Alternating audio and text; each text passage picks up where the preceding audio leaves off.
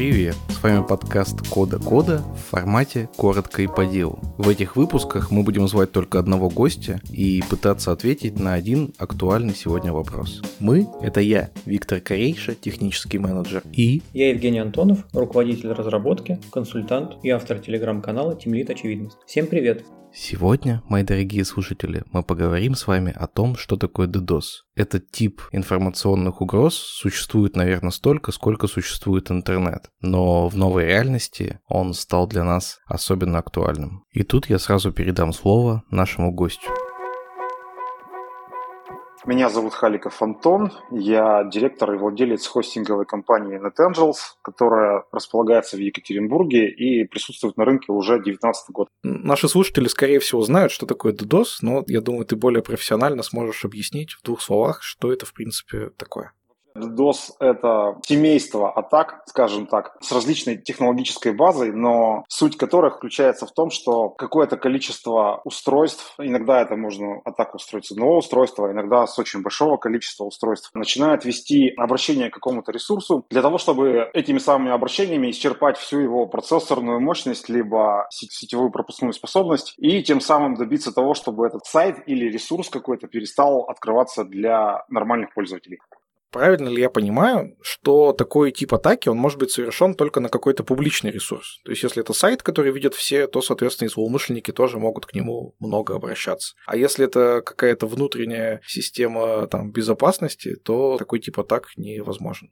На самом деле нет. Ситуация очень простая. Допустим, у компании есть публичный сайт и какая-то внутренняя инфраструктура, которая располагается, может быть, вообще в собственном дата-центре этой компании, которая стоит у них в офисе, условно говоря. Зная, как обратиться к этой внутренней инфраструктуре, ну, например, зная ее IP-адрес или зная адрес провайдера, который предоставляет услуги доступа в интернет для этой компании, в принципе, можно добиться того, что внутренняя инфраструктура станет недоступна для сайта, либо вообще, скажем, забьет полностью канал этой компании, и, соответственно, компания не сможет ничего сделать. Она, по сути, останется без интернета. Поэтому внутреннюю инфраструктуру, в принципе, DOS-атаками атаковать можно, и такие случаи бывали. На что современные DDoS-атаки все-таки бывают? Есть атаки уровня приложений, когда цель атакующих добиться того, чтобы какое-то приложение, например, сайт или какое-то API у компании публичное или внутреннее API, просто перестало работать, потому что количество запросов таково, что у нее просто не хватает процессорных мощностей для обработки запросов нормальных клиентов. А есть атаки уровня, скажем так, транспортного, стандартного, когда цель атаки именно забить канал соответствующей компании, чтобы у канала закончилась пропускная способность. Грубо говоря, у нас есть определенная труба, в которую проходит определенное количество воды в секунду. Так вот, цель атаки транспортного уровня налить воды столько, что она просто перестает помещаться в трубу, и там уже неважно, газированная вода или не газированная, уже никакая не проходит, просто все забито и наступает хаос. Тот, кто атакует, у него должна быть труба побольше. То есть это должен быть кто-то большой нападать на кого-то маленького. На самом деле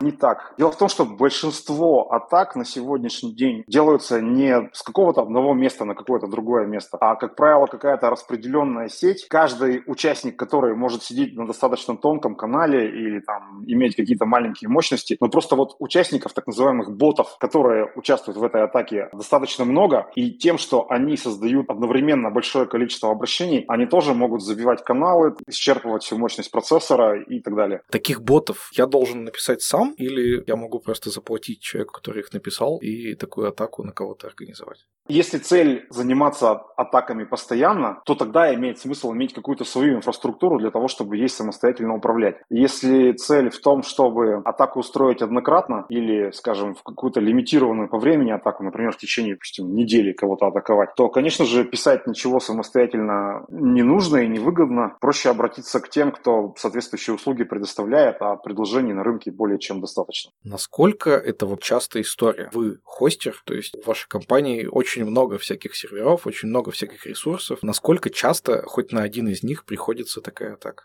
Количество атак на единицу ресурсов я не могу сказать, но если мы возьмем события до 24 февраля, то в среднем у нас была где-то одна атака в неделю на ресурсы наших клиентов. Не на одних и тех же, а просто в принципе. Это мы сейчас говорим о тех атаках, которые нацелены именно на выведение из строя, там, исчерпание мощностей и так далее. Кроме того, еще постоянно идут хакерские атаки типа попыток подбора паролей, попыток взлома, для того, чтобы, опять же, расширить свой ботнет и получить дополнительные дополнительные ресурсы в виде взломанных сайтов или серверов клиентов, которые можно в дальнейшем использовать как ботов. Вот такие атаки, они идут вообще, в принципе, нон-стоп. То есть бывает просто когда-то больше, когда-то меньше, но они не прекращаются никогда. Что же у нас в новой реальности, начиная с 24 февраля, происходит в интернете? В новой реальности атак однозначно стало больше. Они стали, может быть, не сильно мощнее, но их однозначно стало гораздо больше. И попыток взлома в том числе стало гораздо больше. То есть это сейчас дошло до такого состояния, что, скажем, ряд госресурсов, таких как госуслуги, налог.ру, какие-то сервисы Сбербанка, насколько я знаю, они просто закрыты для доступа с заграничных IP-адресов в принципе, для того, чтобы уменьшить э, то влияние, которое на них производят атаки. А как вы это почувствовали? У вас, я насколько понимаю, клиентов много, но это не Сбербанк. Относительно Сбербанка, да, действительно, все наши клиенты очень маленькие. А так стало больше, что я могу сказать. Не, не так, что вот прям все плохо, и мы тут с утра до вечера только занимаемся тем, что эти атаки отбиваем. Но их стало действительно больше. Наверное, не готов я сказать, что их в два раза больше стало. Но однозначно, особенно в первую неделю после 24 февраля, количество атак, с которыми мы столкнулись, было необычно высоким для вот нас. Я понимаю, что, наверное, это тема отдельной большой лекции, но можешь в двух словах рассказать, как таких атак спасаются? Опять же, поскольку DOS-атаки это не какая-то одна штука, это прямо целое семейство атак разного типа, то, соответственно, против каждого типа атаки есть определенные контрмеры. Атаки уровня приложений отбиваются а, какими-то средствами, которые пытаются вмешиваться в соединение между клиентом и сервером и пытаются в процессе установки соединения понять, насколько тот клиент, который сейчас подключается и пытается прислать запрос, насколько он вообще легитимный и, соответственно, стоит ли с ним разговаривать. Например, когда вы заходите на сайт браузера, у вас в браузере есть включенный JavaScript, есть э, разрешенные куки и еще много всяких технологий. Когда в атаке участвует какой-то такой, ну, скажем, тупенький бот, который просто написан для того, чтобы слать большое количество запросов по тому адресу, который в него запрограммировали. В нем всего этого нет. И, соответственно, просто поняв, насколько очередной подключающийся к ресурсу клиент похож на нормальный браузер, исходя из этого можно сделать вывод, стоит ли его пускать дальше и разрешать доступ. Промежуточный шлюз, который принимает принимает это решение? Это какая-то отдельная железка или это программа? В нашем случае это программный комплекс, который разработали мы внутри нашей компании. Насколько я понимаю, в мире есть компания Cloudflare, которая является лидером в этом плане, и обычно те, кто боятся DDoS, подключаются через нее. И опять же, насколько я понимаю, компания это не то чтобы сильно российская, и есть высокая вероятность, что скоро она перестанет быть для нас доступна. На самом деле компания Cloudflare публиковала официальный пресс-релиз, в котором высказала высказала свою позицию, что неправильно лишать российские сайты и российские компании, во-первых, доступа в интернет, а во-вторых, защиты от атак. Поэтому они не собираются отключать свои сервисы для России. И когда я описывал то, как устроена защита от DDoS-атак уровня приложений, то по большому счету Cloudflare, он, по крайней мере, внешне делает э, примерно то же самое, что я описал. То есть, когда мы разрабатывали свою систему, мы внимательно изучили, как к этому вопросу подходит Cloudflare, попытались сделать свой аналог, скажем так. А можешь пояснить, зачем вам понадобился свой аналог? Дело в том, что компания Cloudflare свои услуги отдельным компаниям, отдельным сайтам, отдельным лицам оказывает на самом минимальном тарифе бесплатно, но когда к ней приходит какой-то хостер типа нас и говорит, вот у нас есть там, скажем, 100 тысяч сайтов, мы хотим их все защитить, то они бесплатно это делать, естественно, не хотят. Во-первых, а во-вторых, компании Cloudflare серверные мощности находятся далеко за пределами нашей страны, и когда человек, условно говоря, соседней улицы улицы идет на свой сайт, и это соединение проходит через сервер, который находится, может быть, даже за океаном. Cloudflare достаточно распределенная инфраструктура, поэтому у них есть и в Европе сервера и так далее. Но, тем не менее, соответствующее соединение проходит довольно длинный маршрут. Это начинает сказываться на скорости работы, потому что есть физика. И чем ближе к э, непосредственно тому, где размещен сайт, находится средство фильтрации атаки, тем меньше заметно влияние всех вот этих средств, которые работают постоянно для посетителей. Вот есть ваша защита, и, наверное, в России вы не единственный, кто-то еще там из хостеров какие-то свои механизмы разрабатывает. И есть вот мировой лидер. Мы с точки зрения технологий от них отстаем вообще, или мы в ногу идем с этими ребятами? Во-первых, тут надо понимать, что есть компании, которые специализируются на предоставлении хостинга. Есть компании, которые специализируются на защите сайтов, на фильтрации трафика и так далее. И зачастую это не одна и та же компания. То есть компания Cloudflare, насколько я знаю, хостером не является и услуги хостинга не предоставляет. Поэтому, когда мы говорим об уровне вообще защиты, которую предоставляет Cloudflare, безусловно, он гораздо выше, чем уровень защиты, который предоставляет на своих ресурсах типичный российский хостер. Тут как бы даже сравнивать бессмысленно, потому что разного масштаба вообще, разного порядка вещи. Но надо понимать, что и типичная атака, она как бы не всегда рассчитана на то, чтобы повалить весь интернет сразу. Поэтому тут как бы ну, нельзя сказать, что кто-то там впереди, кто-то не впереди. То есть вот российская компания Куратор предоставляет тоже достаточно неплохого качества услуги. Просто я, насколько помню, у них бесплатного тарифа нет, но может быть я ошибаюсь. Просто давно не интересовался этим вопросом. Я думаю, что если поставить своей задачей разработать систему защиты, которая бы работала, скажем, внутри страны, то вполне можно сделать такую систему, которая конкурировала бы с Cloudflare. Если, опять же, не учитывать тот факт, какое количество внешних каналов и вообще дата-центров нужно для того, чтобы такая система защиты работала. То есть здесь ведь еще дело в том, что у атаки есть какие-то источники. То есть когда атаки нет, то выгоднее всего гонять трафик минимальным маршрутом между посетителем и сервером. А когда атака есть, то с ней бороться выгоднее всего максимально ближе к тому месту, откуда она идет. Тут как бы получается, не знаю, разные окопы, короче говоря, в которых работают эти системы, в которых они сидят. Если я правильно понял, если ты боишься атаки, но ее еще не происходит, то ты можешь пользоваться тем, что стоит рядом с тобой. А вот если на тебя уже начали нападать, то лучше бы переезжать куда-то на большую мощность. Если, условно говоря, ты ожидаешь, что атака может быть, но она пока еще не началась, можно гонять трафик напрямую, минуя соответствующие там какие-то системы вообще в принципе, до тех пор, пока какая-то ваша система мониторинга не скажет вам, что атака началась. И вот тогда нужно переключать маршруты хождения трафика так, чтобы подключить какие-то средства фильтрации и перенаправить трафик на средства фильтрации, а уже очищенный трафик перенаправлять к себе. Потому что постоянно фильтровать весь трафик – это очень дорого и ресурсозатратно.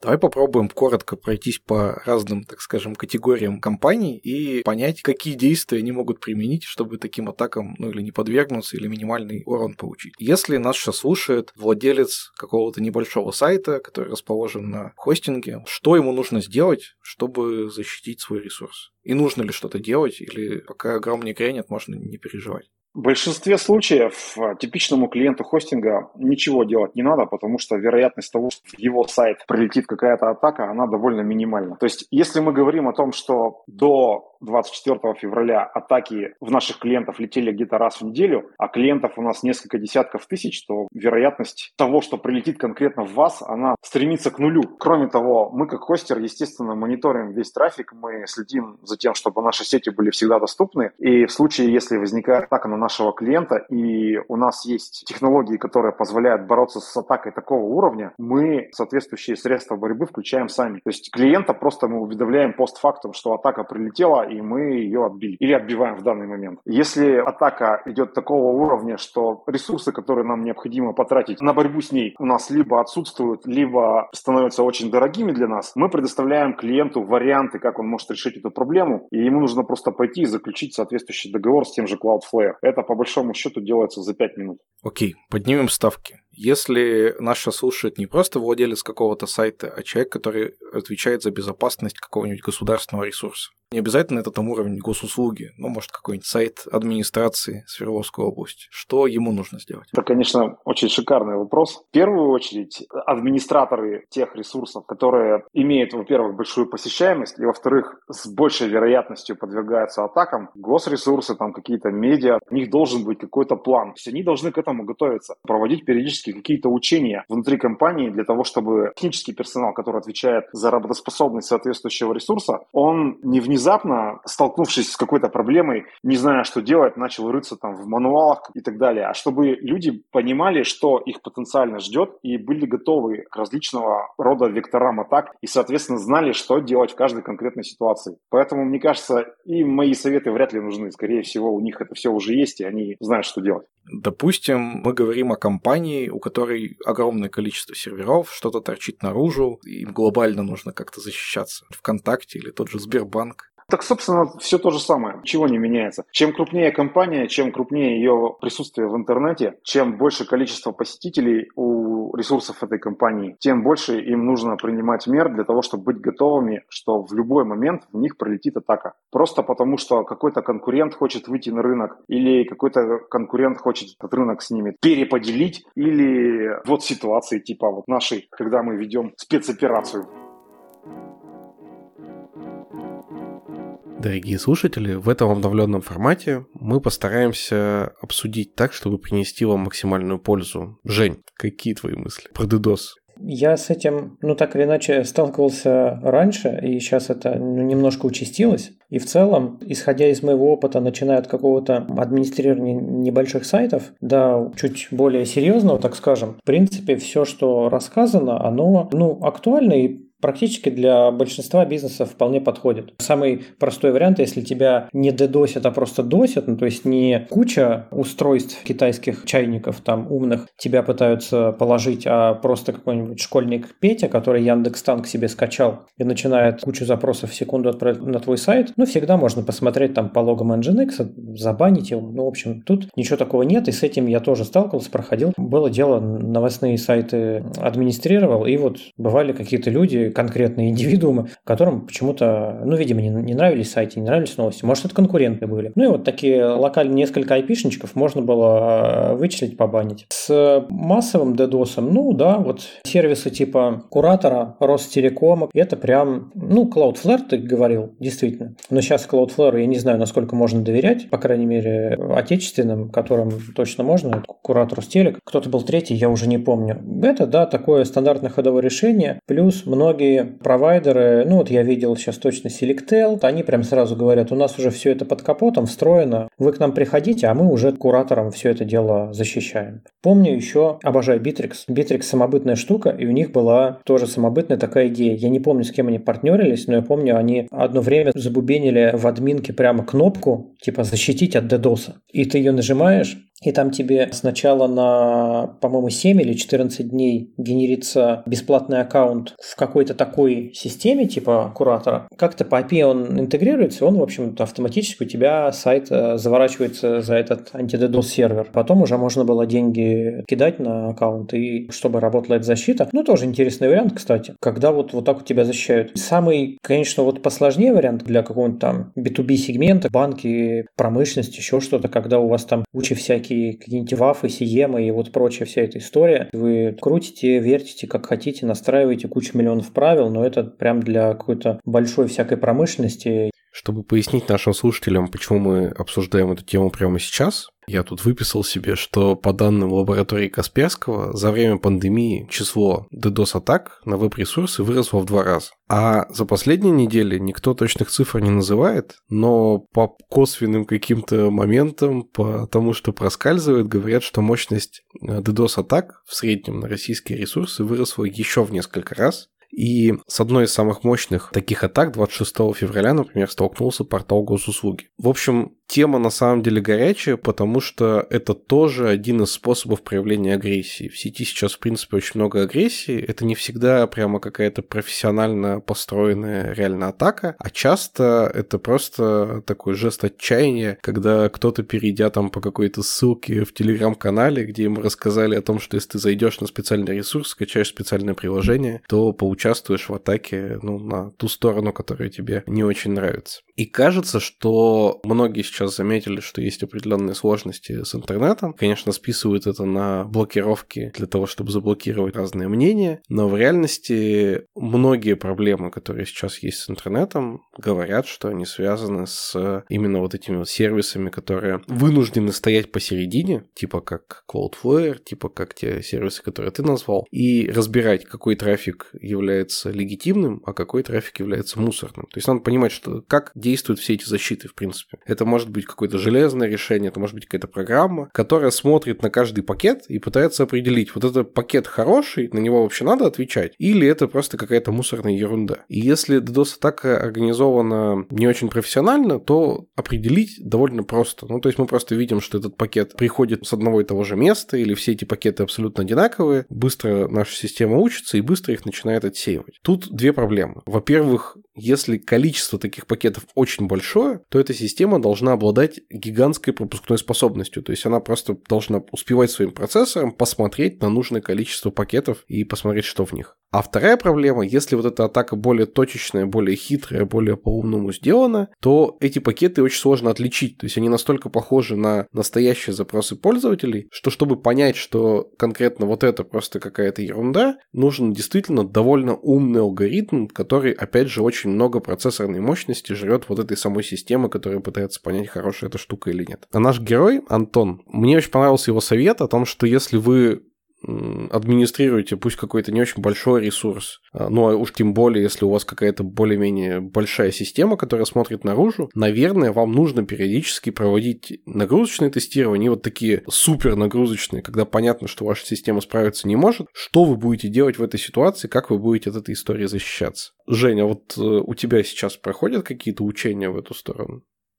Ну, у меня всегда, в принципе, периодически проходит учение в эту сторону. Я не могу, наверное, детали рассказать, как это проходит, но в целом ты вот не знаешь, что делать. Проводишь нагрузочное тестирование, у тебя там нагрузка зашкаливает, ну, система отвалится и все. А вот если бы ты нанял девопса за 300 тысяч в наносекунду, он бы тебе поставил автомасштабируемое решение, и у тебя раз нагрузочка пошла, все заскалировалось. Действительно, у меня есть э, вот знакомые, которые сделали ужасное извращение, запихнули Bittrex в Kubernetes. И я у них спросил, говорю, зачем же вы вот этим всем занимаетесь? Ну, это же жуть. Они говорят, а нет, на самом деле мы экономим сотни тысяч рублей. И там история какая? Есть ресурс, который, ну это не DDoS, но просто у него нагрузка такая, что большую часть дня ему нужен там, грубо говоря, один сервер, и у него нагрузка там X. А в какое-то маленькое утреннее время у него нагрузка 10x. Ему нужно там, грубо говоря, 10 серверов. И вот они один раз помучили, сделали это автоскалирование. И получается у них с утра, пока вся эта жара идет, у них на 10 серверков развернулось, все это прошло, потом схлопнулось до одного. И платят они потом весь остаток дня за один сервер. И они посчитали, у них это там сотни тысяч в месяц рублей экономии. Было это уже давно, не знаю, там, год назад было. Ну, хорошие деньги. Вот, так что, как вариант, даже если это такая вот, ну, можно сказать, не там DOS-атака, но тем не менее, если повышенная нагрузка, и вы вот проводите нагрузочное тестирование, вы же можете об этом задуматься, об каком-то скалировании. О нагрузках думать нужно, на каком бы уровне приложения вы не находились, даже если вы разработчик и вроде как не ваше дело на каком там сервере все это развернуть, все равно вам стоит подумать о том, что же будет, если к вам придет не 10 посетителей, а 10 тысяч в секунду, допустим. А я еще, знаешь, хотел маленький штрих. Мы говорили DDoS, а иногда подразумевали DOS. Там история какая DOS? Это Denial of Service. То есть фактически вот я скачал Яндекс Танк и к тебе на твой сайт шлю кучу запросов и кладу его. Это DOS. А DDoS это Distributed Denial of Service. Это когда много таких, как я, скачали и сразу со всех узлов шлют. Возможно, стоит еще пояснить, что вот эти DDoS и DOS тоже, они бывают очень разные с точки зрения того, какой ресурс мы хотим исчерпать. То есть, если мы просто посылаем много-много, но очень глупых пакетов, то мы хотим исчерпать, скорее всего, сеть. А если мы посылаем пакеты, которые, например, заставляют сайт фильтровать какие-нибудь данные, то мы можем атаковать не сеть, а процессорную мощность или оперативную память, ну, то есть какие-то ресурсы уже сервера. Ну, суть у всех одна, то есть мы посылаем много каких-то запросов, но исчерпать мы можем разные ресурсы. Ну, чтобы канал прям забивали, я вот редко сталкивался, а просто бесконечно ходить на страницу, которая там фильтрует тебе что-то, и у тебя просто база там прикладывается и не встает, и это вообще классика жанра. Ну, и, по крайней мере, мне это попадалось намного-намного чаще. Плохому учить не будем, но если на сайте есть какая-то страница, которая долго грузится, возможно, именно на нее самая опасная атака подобного рода и может быть. На этом, мои дорогие слушатели, наш выпуск в новом формате подходит к концу. Напишите, пожалуйста, принесло ли это вам пользу, потому что этот сезон мы точно ставим свои задачи именно развеять какие-то мифы, принести какую-то пользу, рассказать кому-то что-то новое. Конечно, если вы профессиональный системный администратор, скорее всего, для вас это все понятно и известно, но, возможно, в одном из следующих выпусков мы сможем вас удивить какой-то новой информацией. Ну а на этом все. С вами был Виктор Корейша и Евгений Антонов. До новых встреч. Всем пока. Пока-пока. Thank you.